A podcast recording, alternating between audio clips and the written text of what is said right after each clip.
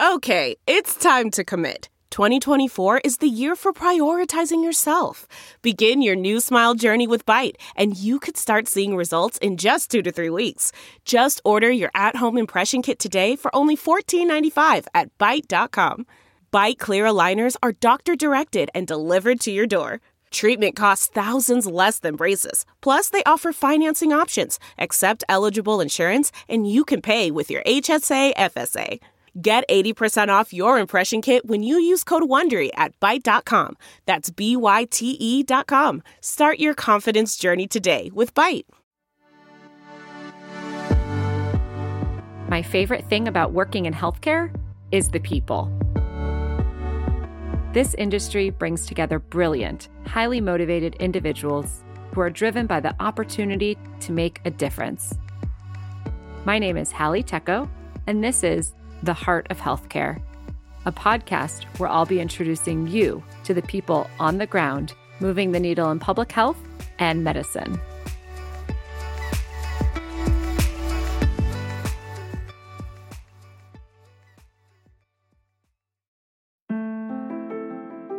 Reports of systemic racism in the healthcare system and COVID 19 has made the issue even more urgent.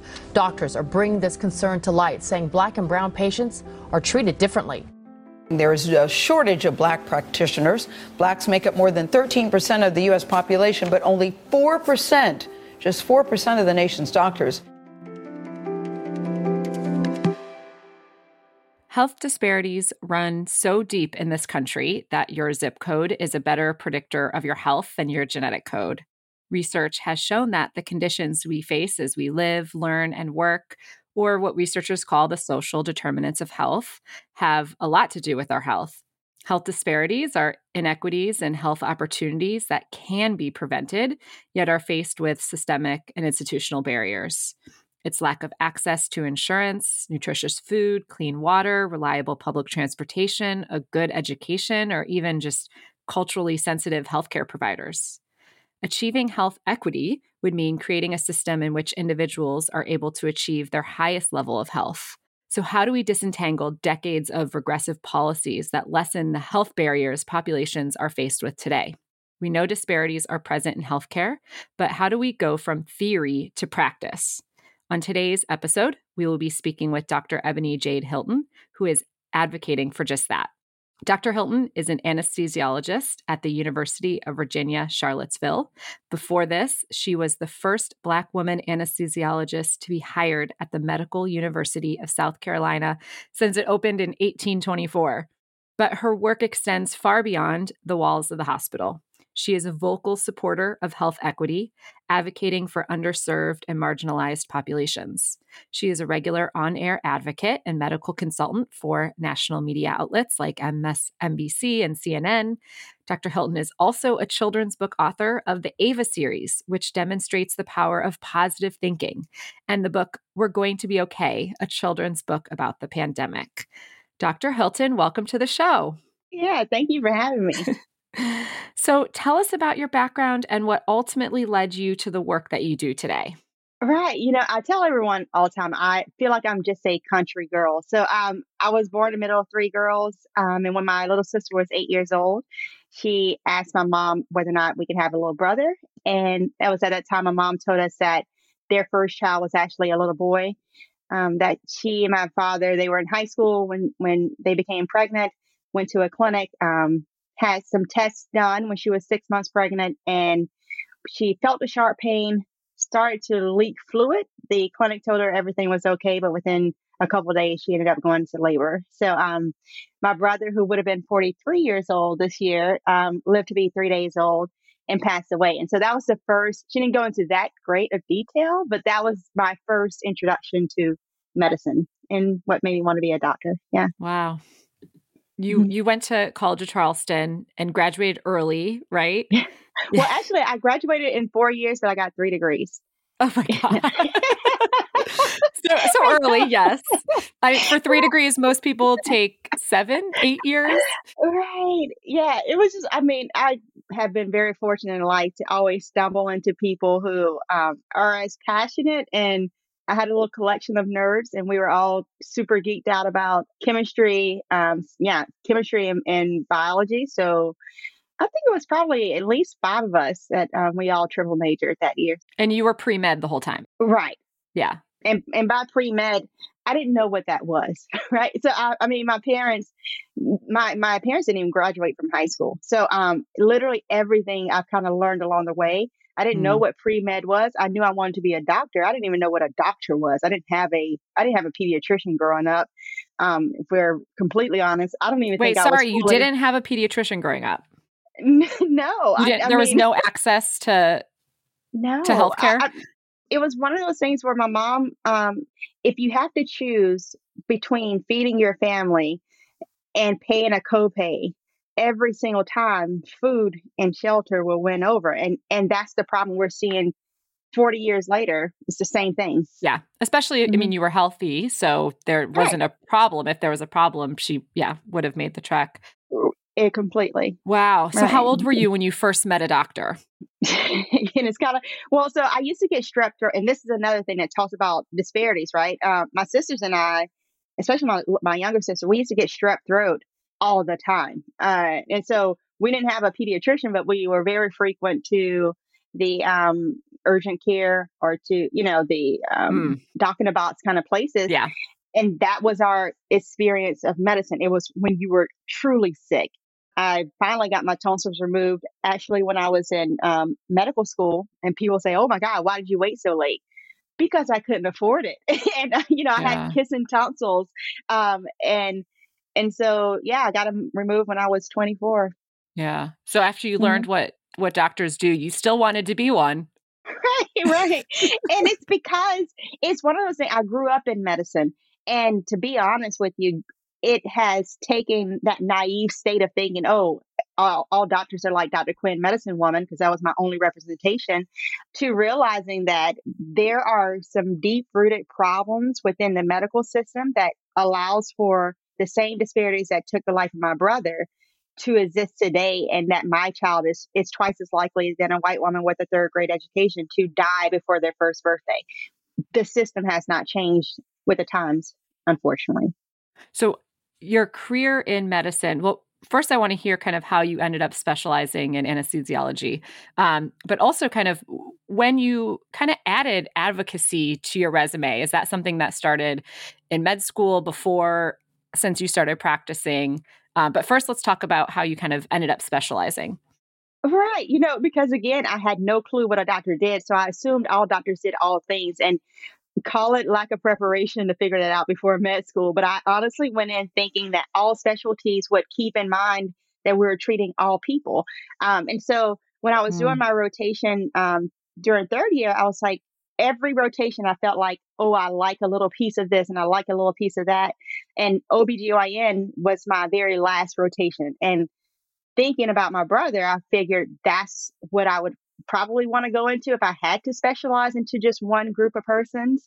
When I finally arrived on OB, I felt like, you know, something is missing. We were delivering babies of 13, 14 year olds. And asking them if you're going to breast or bottle feed and not getting to the root of what led you here, right? We didn't have time. Mm-hmm. It was mm-hmm. 40 people a day that you're seeing. And I wanted to stay in the room and be able to say, do you feel safe at home? You know, what has happened that has led to this? How can we be of service? But the business of medicine takes away that humanity sometimes. But um, anyway, but my my last night on OB, um, there was a woman who came in eclamptic. So she eclampsia is when you have very high blood pressure and, and the, it ends to the point of you literally having seizures. And so um, the lady was having a seizure, unfortunately, and this guy came in the room and he started just barking orders. He was like, "You start the A line, you give the magnesium, you do this, you do that." And I turned to the resident. I was like, "Who is this guy?" And she was like, "Oh, that's the anesthesia resident." I was like, "But why is he here?" And she was like, well, it's a code. I was like, but why is he running the code? Because there were OB attendings. Eh, you know, attendings are, you know, the top of the of the chain, and they were listening to him. And I said, that's what I want to be. I want to, I want to be that person. I want to be the boss. I want to be that person because I wanted to be set in a situation where I knew in life that if something was happening to my family, I would be the person people turn to to keep them alive. And Mhm. that was what he, what Matt was that day. So yeah, that was my last Wow. week of third year. So I had to change my entire um, resume um, and my letters of recommendation and my personal Wow. statement over from OB to anesthesia within a week to apply for residency. So Yeah. Yeah. But you made it. I did And it. it's kind of crazy. It's um, you know, this wasn't too long ago. You're still quite young and you were still the first black woman that MUSC had hired in anesthesiology.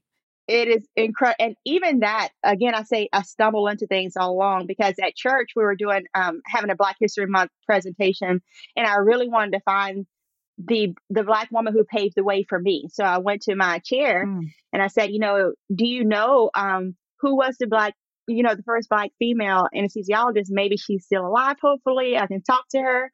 And he said well I don't know. Um, he was like, let's ask Cal and uh, Cal Alpert, the oldest anesthesiologist at, at MUSC. He's fantastic, but he had been there forever. Mm. And he's like our historian of our, our, our department. And so we went to go talk to him, and he kind of looks at me and tilts his head. And he was like, you know what? Let me get back to you tomorrow. I just want to check and make sure of something. I was like, okay. I figured it was, you know, maybe something personal or that maybe something had happened to um, a friend or so. But the next day he came to me. He was like, I didn't want to say it then because I really wanted to verify. He was like, but you're the first one. And I was like, okay, this is weird. yeah. um, were, yeah. Were you more proud or were you more disappointed? I was disappointed because I know that there are so many great people who have come before me. And it's so it's one of those things it's a it's a bittersweet thing to be the first in 2013. You just think Yeah. how how how much time has to last before humans start to just get this right, you know? Have there been more since since you left? Right. So literally, I put a post on Facebook because I was so upset by it, and I said, I just found out I'm the first, um, you know, black female anesthesiologist to be hired by MUSC. I was like, but I refuse to be the last. So flood me with your cousins, your sisters, your um, for Yeah. mentors, right? Like I want to flood the system. Sometimes I get on social media and just let out this frustration, and all of a sudden, um, someone else, how do you say, reposted it and Mhm. they cleaned it up and made it a nice um a smoother version of it and then that that post went viral and then everything is kind of spun off of that so and then you left, but you're still in the South. right now i'm at the university of virginia How, Yeah. Tell me how your experience has been being a black woman in these medical systems in the South. Right well um because i'm the first here too so um oh my goodness! Wow. Right. I mean, the University of Virginia has a name about it, right? There's, um, yeah, it's been, it's, it's one of the oldest universities in the country. Um, and so it's one of those odd things because I'm, I'm the first and I'm the only one here at the University of Virginia as far as the critical care anesthesiologist. Um, and then in, in the entire anesthesia department, I'm the only Black person. We have two Black residents this, within our cycle this year. It makes it where, um, you find your tribe of people in a different way. They may not have the same life experience as you, but one thing I can say is that both institutions have been really supportive of when I say, okay, I'm going to have a difficult conversation with you all about um, racial inequities. I'm going to have a very difficult conversation when I when I point out the ways that this department itself is racist. But Mm. I would rather hurt feelings than allow for disparities to continue. So whenever you're ready, let's all sit down and hold hands because Yeah. we got to buckle up. Yeah, that's how it's But been. it's but it's uh, uh, unpaid work. oh, completely. Helping I them mean, fix the system is not you're you're not compensated for that. You have that's above and beyond the job that you Oh. have there, but you still do it. completely completely and it's not only um, unpaid work there's a cost because what if you look at the works of dr keisha bentley edwards she is the one that published the study that showed um, infant mortality associated with a mother's race and educational level and what i said in the beginning of the um, podcast was that you know my child is twice as likely to die than a white woman with a third grade education and um and what dr keisha bentley edwards is quoted as saying is that when you're the only one, or if you're one of the few in an elite circle, as you make this climb up this ladder, Mhm. that there's a, a cost to be paid. And unfortunately, for for black women that added stress of being the only one in the room and having to carry this torch to say stop killing us or or help us fix the system when you're screaming that loud it does impact your your stress hormones it is a fight or flight situation every single day and it yeah. leads to hypertension diabetes your your children dying um it leads to cancer formation you know we know that black women have literally higher cancer mortality in every single state of the United States of America. Um, yeah, it shows up in ways that can't be necessarily quantified sometimes, but it's definitely there. Yeah. Yet you choose to continue this work. Right. Well, because I match the demographic of those that are dying. Right. I mean, it's like, yeah. it's literally at, at, one point it's altruistic, but at the same time, it's, it's very selfish because, mm. like I said, I'm, I'm trying to fix a system that if God blesses me with a child, I don't want to have the same outcome as what my brother's was. And so, how do you remain quiet when you're a part of the system and yet at the end of the day, when I take off my white coat, I am a black woman fully. My name literally means black, right? um, it's it's who I am, and it's I wouldn't want to change this for the world. And it's how do you get a system to also appreciate the beauty in that? So you told us about how you aim to collaborate with your colleagues and bosses. How do you deal with patients, racist patients?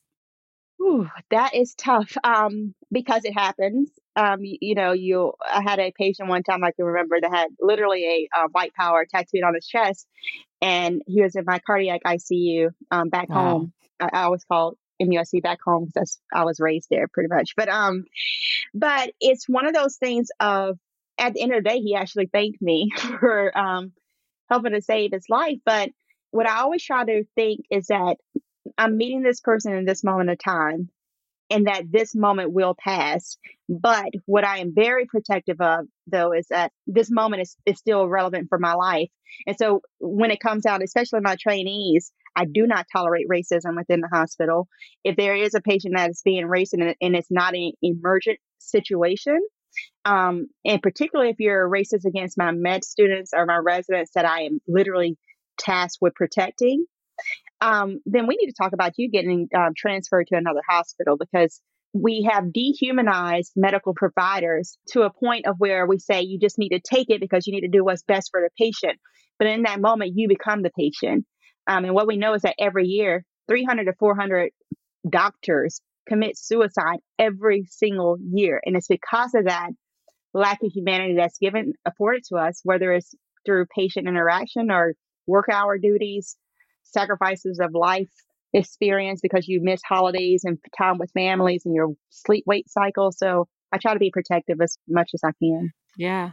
Mm-hmm. And what about being a woman? I'm sure there's a lot of the patriarchy still in the South that doesn't respect women in positions of power. Right. And I'm not even sure if it's just in the South anymore. Um, you know, because we yeah. oftentimes say it's in the South, even with racism, we say, oh, it's in the South. But if you look at the the data, it'll show you that I mean health outcomes are the same throughout this country. And I don't know if that's because now the mobilization of persons. I've lived in South Carolina, I've lived in Virginia, both of which are South. Um, although sometimes I feel like Charlottesville isn't as much of the South as Charleston, but but you know you see differences in how women are treated versus men, which is so weird because you think about it.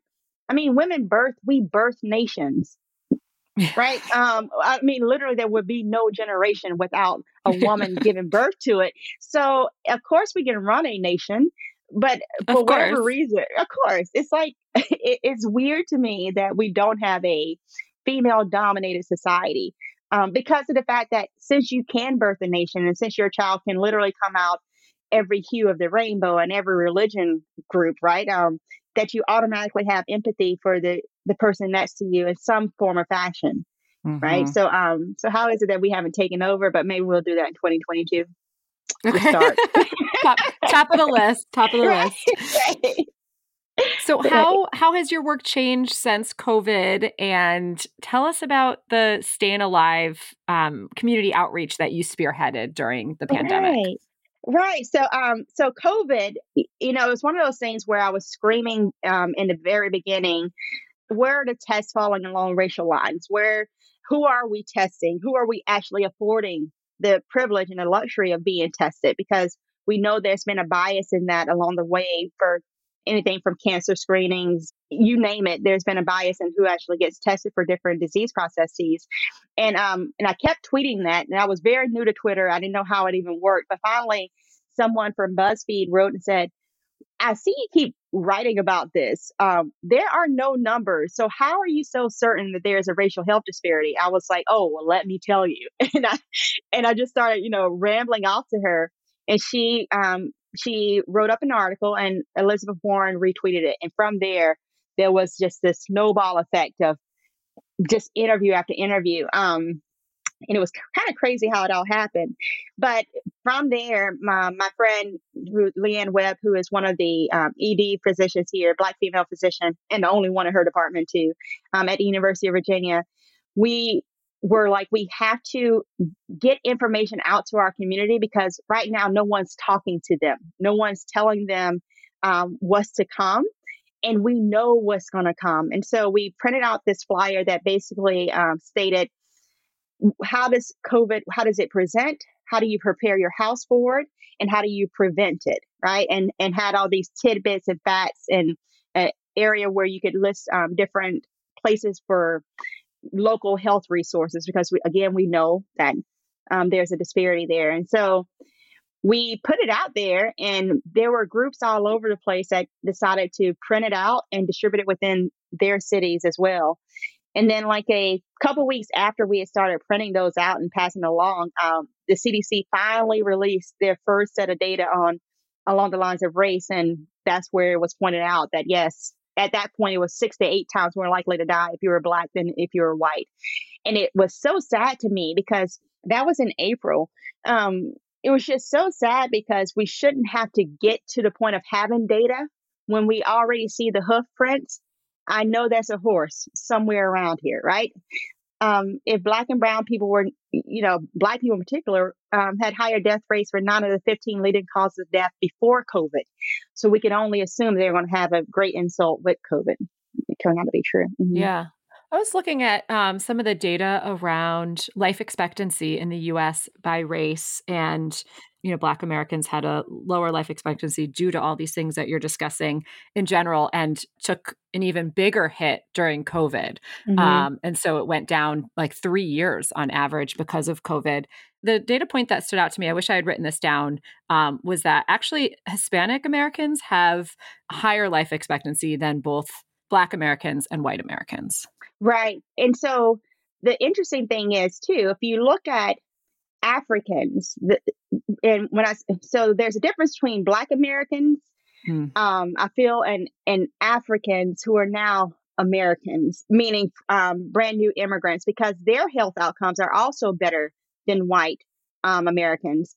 It's their children's and their children's children's that become more aligned of what Black Americans' health outcomes are. Wow. Mm-hmm. And and it's a um, so West Africans. There's tons of data. Um, if you look at Essien, he just now really he's he's another physician that I want to say he's at Pitt, young black man that does incredible work. But he he released a study um, this year that looked at West African health outcomes because he's also from West Africa. And that tells you though that it's not genetics that black people have an issue with that we're fighting against.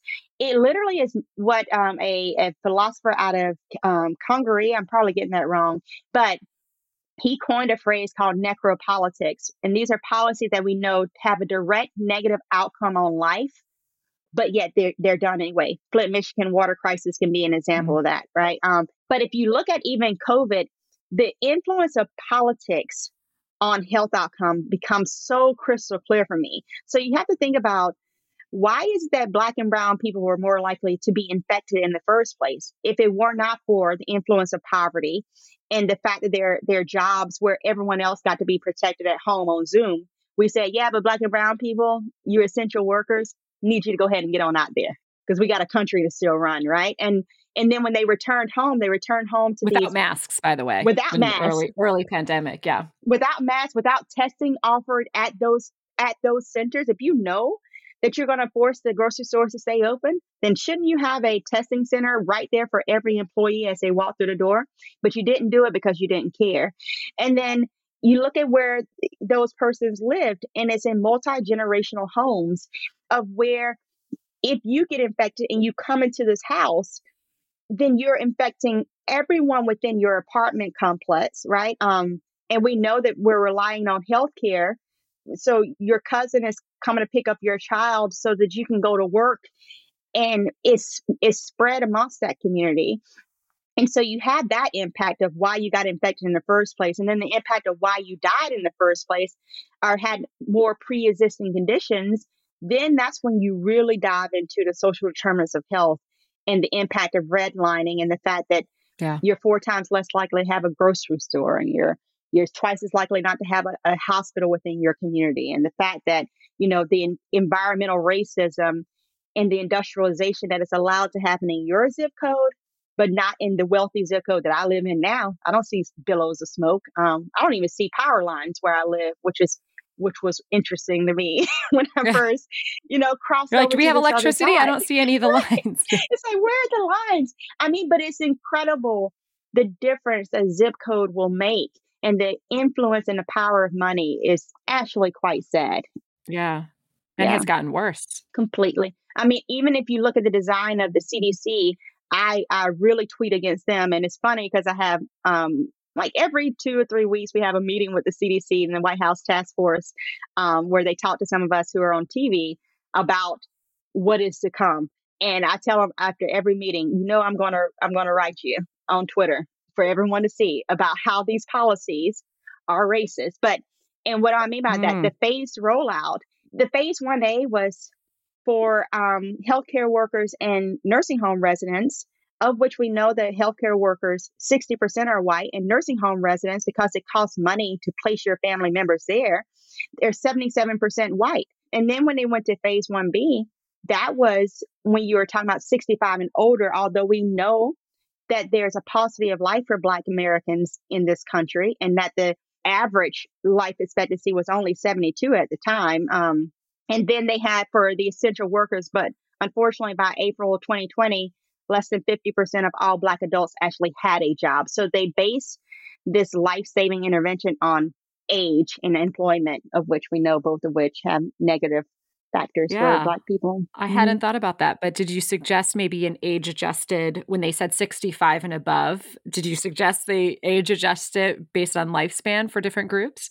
Completely what i what i suggested was literally black people have higher death rates in every single age category our children are five times more likely to die if they're black versus white and so what i told them was we know there are certain independent risk factors meaning that regardless holding all things the same these things make you more likely to die their age and their race. And what they did is they based the policy on age. They have no problem with saying, oh, yeah, and, and, initially phase 1b was 75 and older. And again i said the life expectancy for black people was 72 and they finally skirted it down to 65 to try to be more inclusive. Although if you're 65 and older in the united states of america 78% of them are white.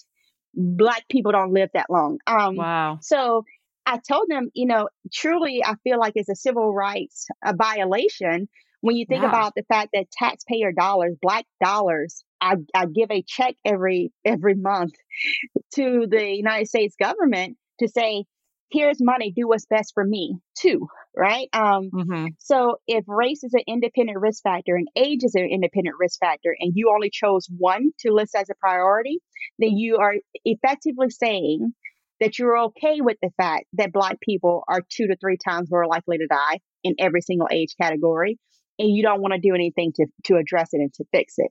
And I find that to be a problem. Yeah. What was the response?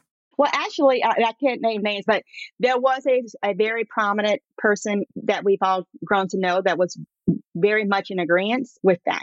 I would say that part. Okay. And and so I'm hopeful because there's a lot even in the intersection intersectionality of gender and race even because you hear often that oh men have worse outcomes with covid than women but the reality is is that black women are three times more likely to die than white men from COVID. Wow. Yeah. Yes. Um, Interesting. Um, Right. I mean, there's the intersection of, of gender and race leaves black women to be the silent victim of, of disparities over and over again.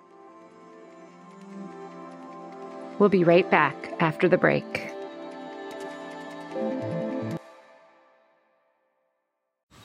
Man, that sunset is gorgeous. Grill, patio, sunset. Hard to get better than that. Unless you're browsing Carvana's inventory while you soak it all in.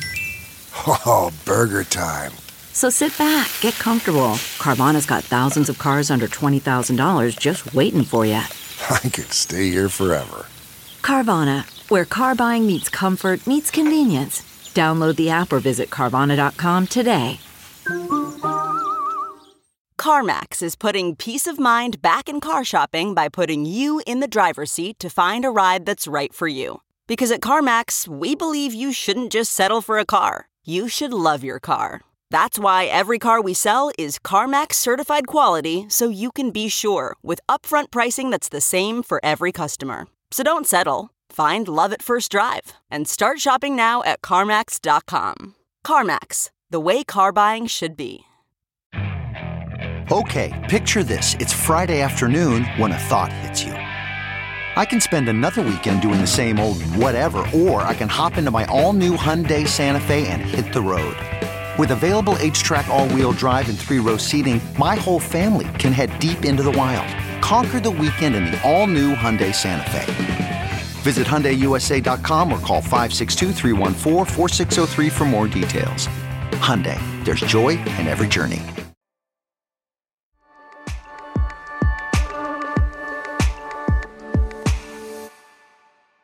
So tell us about the two other amazing Black women you work with at Goodstock Consulting. Yes, hello, my favorite. so um, at Goodstock Consulting, it was actually the brainchild of Dr. Kimberly Butler Willis. Um, she's the director at Ryan White Center, actually in Charleston, South Carolina. And then we have Kelly McKenzie, who is like the heart and soul, the most organized person you ever want to meet. And both of them, they are heavily rooted in the um, public health sector. So they they work with Try uh, Trident United Way, and, and, like I said, Kim Kim is actually with the Roper um, Hospital System, and we would always get together over brunch, and conversation would inevitably end up on some form of disparity, whether that was health, whether that was housing, whether that was you know what's going on with with wealth gap, and we were all, I think, equally frustrated that the persons in the room that were tasked with creating the solutions for these problems did not look like us and they, they didn't look like the most disparaged right? Because if you're underwater there's nothing you won't do to be able to get to the top so you can breathe right? And it's the same thing with these disparities. We don't want to be be without houses. We don't want to die at higher rates. We don't want our children to die at higher rates. And so because we've had to navigate this system so well those persons that are the most vulnerable they are the ones that actually have the solutions because they know where all the flaws are. They know what keeps them from rising to the top. Um, so we decided let's start a, a consulting business where we can talk to different industries, agnostic to industry actually, um, but talk to them about let's see how we can strategize to make this more inclusive um, society so that we can all rise because we know a rising tide lifts all boats. And when you take care of the most vulnerable, all of us benefit, right? So, yeah. um, yeah, so that's what we've been doing now for couple years. Yeah, I like that you guys are um you know, I think a lot of time women, and I'm sure especially Black women, are mm-hmm. asked to do this work for free on top of their day job. This right. is a huge problem with diversity and inclusion programs within large corporations. And so, what I love is that now when people ask to pick your brain or, mm-hmm. um, mm-hmm. you know, get your help for free, you can point to this organization and say, "Pay me." Like we can do the work for you. Just just pay us. Right. I mean, because it it is phenomenal to me uh, to even think about how much women in general are asked to do things that we know don't benefit as far as the climb up the ladder within your organization. Um, in academia, it's always an issue because we get asked to be the mentors, which is fantastic because you want to give to the next generation, but it has that doesn't do anything to advance me in my career and they're like, "Oh, but you're motherly." It's like, what is that? He can be fatherly. let let him be fatherly. um, so, but it it's one of those because what we're trying to do now is um, to establish a new norm in all sense of the word of what it means to be black in corporate America. To say that no, we're we're not just there as a as a think piece for you. Um, we actually want to be the leaders in the room. Put us at the table. Mm-hmm. Um, and again, while and once we get at that table, our motto is that we um, we take a seat at the table and then we bring a bench because we we insist that we're now going to load this place. Just like i said back in 2013 bring me your sisters your cousins your friends. I want everyone. We're going to flood this place. Because we know what diversity of lived life experience. Yes i have all these degrees on my wall but that my greatest asset i bring to any table is literally what was it like to be the middle child of a single parent who couldn't afford to pay for you to have a, a pediatrician what did you learn along the way? Because there's a wealth of knowledge that doesn't come in the form of a book. Oh, absolutely. Well, and the empathy that you bring for patients from your similar background. Oh, completely. You've been there. You know the questions to ask. You don't judge. Right. There's no there's no class divide. None. I mean, yeah. and, and like I said, it's regardless of, of race, especially up here in Virginia. Um, I feel like I have more white patients than I do any other race. And there's there's some that have that come from a pretty poverty stricken background. And I understand when you come in and you have now a, a dissection of your aorta and we're trying to work with blood pressure meds and we're we're having to give you four or five. I can sit down with you and say, let's talk about how can we help to get you blood pressure medicine to your house. I don't even I don't even want you to have to tell me. I'm gonna I'm gonna tell yeah. you because there's a there's a stigma and a, and a, shame that should not be there but it's but it's one of those things where um it's like let me sit down with you and we're going to figure this out um so yeah. that we can again regardless of race we're going to break these generational curses by addressing the system and and showing how it doesn't work for you yeah so, in June of 2020, a lot of organizations, including hospitals, promised to invest in this area um, on behalf of their organizations. Do you feel like they've come through with this promise of investing? Do you feel like large organizations, especially healthcare organizations, have started to dismantle the systemic racism that is built into their constitutions? I think we center the privilege for our actions and we state equity in theory, meaning that um, I think people have fantastic intentions, but if you're in a million dollar neighborhood and they say they're going to put a, a Habitat for Humanity's um, duplex right across the street from you, people have issues with it, right? Um, they want to help, but just not not at my doorstep kind of way. Mm. I think in June 2020 there were a lot of efforts, but I tell you, it's the amount of of red tape you have to go through to actually get someone to want to support your work um, you're comp- you're also having to compete with persons that have been in industry for 10 20 years because they could right uh, like i said with kimberly and kelly and myself we're all doing this as our our second and third jobs um, because we know yeah. there's a, a need for it and we are trying to now actually um, get to a position where we can fully um, employ kelly and kim to do this work exclusively because we do find that is so important. But there's a lady, I can't remember her name now, who ended up having 95% of her town vaccinated. I want to say she was in Mississippi. Um, and old, little old lady.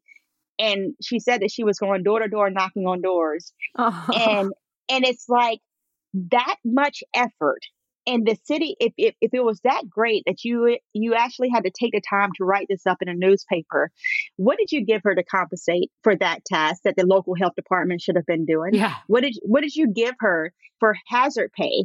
The fact that she was mm. exposing herself potentially to covid to try to do what again the local health department didn't do and the likelihood that they didn't do it in the, the hospital system because they probably didn't have a hospital in their community. Um, it's just like yeah. in, in South Carolina. I mean, there's there's eight um, counties, uh, and it might even be nine now uh, counties without a single hospital in the entire county, and then another 15 um, have less than 100 acute care beds in there. So that's that's literally half the state that's completely underserved, and it takes persons like that little old lady going door to door to keep that community alive, and yet the efforts are given a mentioned in a newspaper, which is fantastic, but that won't pay her bills. that won't Yeah. keep her food on the table. Um, but it's something that it, it's looked at like, oh, well, that's what she's supposed to do. Um, no. Yet the amount of money that she actually saved the state, Oh my God. the amount of Can you lives that she saved. Mhm. Can you imagine the, the amount of businesses the, and restaurants that were still allowed to open, the the, Yeah. the transit system that didn't shut down because of the fact that their essential workers were still allowed to go out and, and work. Those things are taken for granted day in and day out. And and when we talk about when you say in June 2020, my question um, has been for the administration as well as our state entities. We had all these Plan B options of healthcare for Black and Brown community this entire time. Although Brown versus Board of Education proved in the 1950s that separate but equal does not work, we had hospitals in certain communities and we had mobile clinics set up in the church parking lot, in the barber shops, in the grocery stores. We had mobile little vans everywhere to do this COVID testing and vaccination sites. But since we've now been in here in this this pandemic for two years, almost right, um, has a a single new hospital been built? Has a single clinic? Has a brick been placed in those same communities where you knew there was such a lack that you went and knocked on the doors and asked pastors, "Hey, can we borrow your church because we don't have anything here for for this entire community?" Right? But the answer is no. We have not changed the system at all. Yeah. So you you started a petition for the Biden Yes. administration to create and appoint what you call a secretary of equity. Right. Uh, is this kind of the first step in in realizing equity, health equity? And how do you, what do you envision this role to be? I, envision so this Department of Equity. If we think about the Department of Defense and the Department of Transportation, Department of Education, um, I mean, the Department of Defense in itself is seven hundred billion dollars, seven hundred fourteen, I think, or forty billion dollars um, every year. You know, to this department. If we had a tenth of that to go to a Department of Equity, where literally every policy that comes out of the Department of Education, every policy from the Department of, you know, Education, Transportation, HUD, if we looked at those policies to say, hey, with an equity lens, how is this along the lines of race? How is this along the lines of gender? How is this along the lines of, of sexual orientation, LGBTQIA, you know, any marginalized community? How are we making sure that, that those tax paying persons who are giving over money that takes the food out of their children's lives, Yeah. how are we making sure that the policy actually goes to benefit them as well? And if it doesn't, we go back to the drawing board because we're not going to push this out. Um, and we should be able to repeat that They're already underpaid, so they should be, you know, completely. making more money. and completely. Yeah. I mean, and how do we repeat that? Um, Mhm. not only on the federal level, but also on the state and the local level. Every single policy, again, that's paid for by taxpayers should have to have a stamp that says that this actually benefits all of them and not just the wealthy.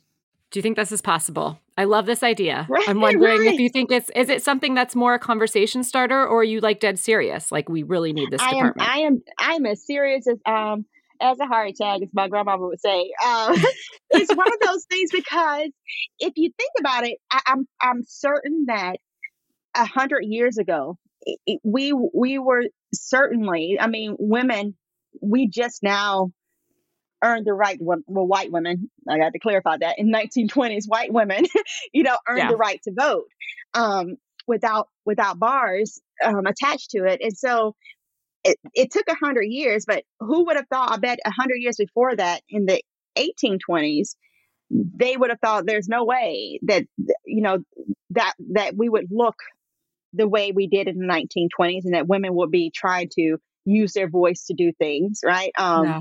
What do you mean? And so fast forward now, we're in 2020, where again in the 1920s there was a separation and a divide that was that was truly great in terms of of race and interactions and yet in 2020 um, we definitely still have problems but black and white people were walking and marching through the street saying you know that black lives matter and, and not today and you know and pushing for this this this cry towards how do we make ourselves better so do i think necessarily a um, department of equity could happen within this administration um, i don't think it will happen i wish it would but do i think it will happen before hopefully our children's children um, we'll have this same conversation on a different podcast. I hope so. Right? Do you think um, it'll happen before we have a woman president? I think we'll have a woman president. Um, well, you know, it might take her to create this department. It may, and it likely will, because again, that's I feel like that's the way women, and I'm using very much a stereotype, um, because we all are different. But um, but I feel like in large, that's the way women think. We think in terms of how do we balance all this, right? How do you balance motherhood and working and friendships and taking care of myself and taking care of the you know your partner like how how do you how do you make sure that you're carrying this whole load and doing it in a way that keeps everyone as quote unquote happy as possible right? As balanced as possible. I think yeah. we're just set up just like i said a, a tiny bit just different because literally that's what we're created to do. Yeah. Yeah. Is the petition still up? Can people still go sign it it is it's on um change.org okay um, under um, secretary of equity and I need to actually post it back on Twitter again. But it's yeah. it's one of those things until we continue this conversation of what next, because what I fear more than anything else is that when this pandemic ends, we go back to life as usual. And life as mm. usual for the black and brown community was anything but um, acceptable. We got to fix things. So, yeah. how can people follow your work? so, um, many different ways. Actually, with with Good Stock Consultant, we actually have a podcast called The B Word Unpacked. Um, it's on Apple, Spotify, um, the usual platforms. Um, we are also on Twitter. I'm on Twitter a lot uh, under Ebony J Hilton. I know, and you're new to you're new to Twitter too, right? Like you've only been on for like two years, but you're you've just like taken off when I tell you I had no clue how it worked, um, February 2020, I went to New York, and this is before I knew the pandemic was going to be what the pandemic was. But I went yeah. to New York to see Oprah and um, and Michelle Obama book tour, and Oprah Oprah got on stage and she was like, "You guys tweet this, tweet this," and I was like, "Oh, I guess I need to reactivate my Twitter thing because I got to." Yeah. I mean, she told me to tweet it, so I'm gonna, yeah. I'm gonna tweet this. And her her um, phrase was, is this one day or day one? You know, when we say one day I'm going to do this, she was like, no, you know, you have mm. to consider is this one day or is this day one? And um, so I tweeted that. And that was, like I said, February 9th, 2020. Um, yeah. And by March, March was when I was like, okay, I know this is going to be a problem as far as this pandemic. Let me get to just, I guess, writing on this Twitter and seeing if this tweet tweets or something. Med Twitter is a really awesome group. Um, oh, I love it. I've, I've yeah. talked to several doctors, and yeah. having an outlet for advocacy seems to be something that is um, on the agenda for more people. So, Dr. Margaret right. Michelle with homelessness, and Dr. Uh, Megan Ranney around gun violence, and these oh, are yeah. yeah, these are these are doctors that are using heavy hitters. Yeah, I mean it's it's a great it, it is a great platform in, in many ways. I also know some people that have had to get off it from just trolls being overwhelming. Mm-hmm. I hope, mm-hmm. um, you know, I hope you don't have to deal with that too much. But oh, it's one of those. Honestly, I, I tell people I'm a fire sign. Um, and I know Michelle Obama, she said it at the conference. She said, you know, we need to go high when they go low. But I yeah. need to get on eye level sometimes. So,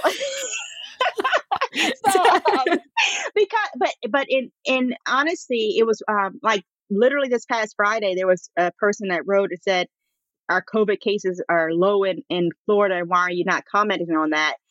And um and we went back and forth. I was like, what do you mean why I'm not commenting on it? Um, first of all, Florida, one in every five persons in Florida, one in five has now been infected with COVID.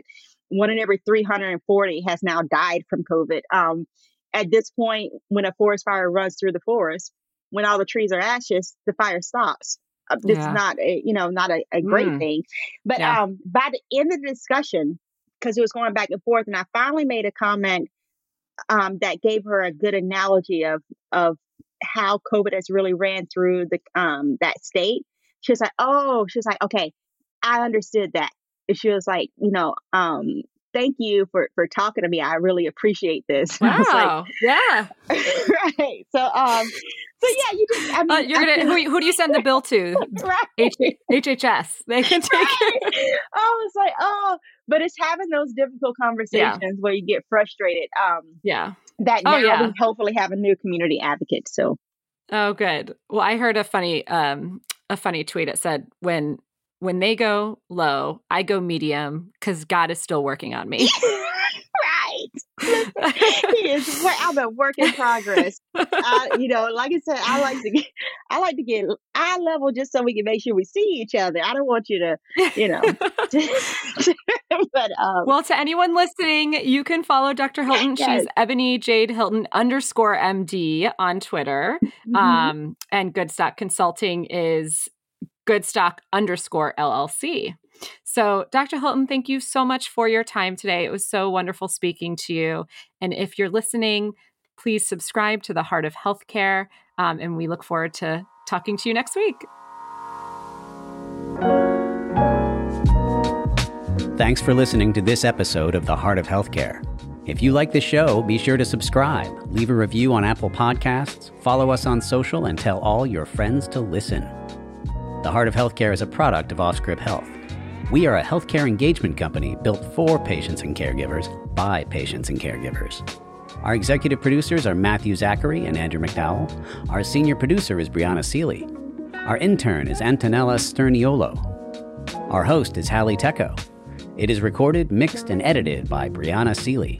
For advertising and media inquiries, email media at offscript.com. That's media at offscript.com. For more information, visit offscript.com.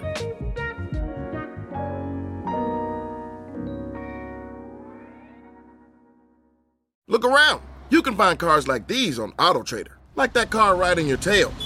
Or if you're tailgating right now, all those cars doubling as kitchens and living rooms are on AutoTrader too.